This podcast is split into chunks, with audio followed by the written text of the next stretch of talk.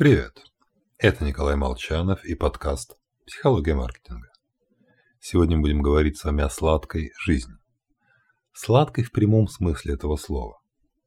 Мы все знаем, что сахар вреден, и мучительно сдерживаемся, чтобы не положить вторую ложечку себе в кофе. Только тем временем компании все сделали за нас. Напихали сахар в продукты, о которых мы и подумать не можем, что они сладкие. И это я не о йогуртах и соках.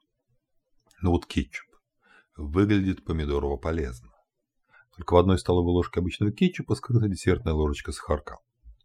Даже в суше для скелейки риса используется сахар, соль и уксус. В итоге на чашку риса приходится столовая ложка сахара. Если что-то упаковано в банку, бутылку, коробку, скорее всего там спрятан скрытый сахар. С солью картина аналогичная.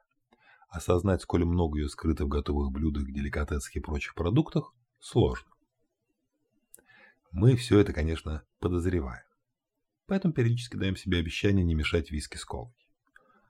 Ну, или перейти на менее калорийный образ жизни. Возможно, поздновато.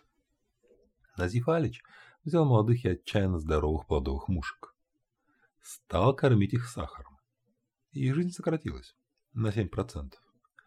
Звучит не столь угрожающе, но в переводе на среднечеловеческий это пять лет. Если речь идет о нашей с вами жизни, весьма существенно. Даже хуже. Затем ученые приняли решение за плодовую мушку. Будешь вести здоровый образ жизни. И после сахарка перевели ее на здоровое питание. Только вот срок жизни уже не вернулся обратно. Сахар действует на экспрессию значительного числа генов. Его избыток в молодости сложно исправить правильным образом жизни после сорока. Конечно, все это о плодовых мушках. Но все же, берегите себя. И лучше прямо с сегодняшнего дня. Всего вам хорошего.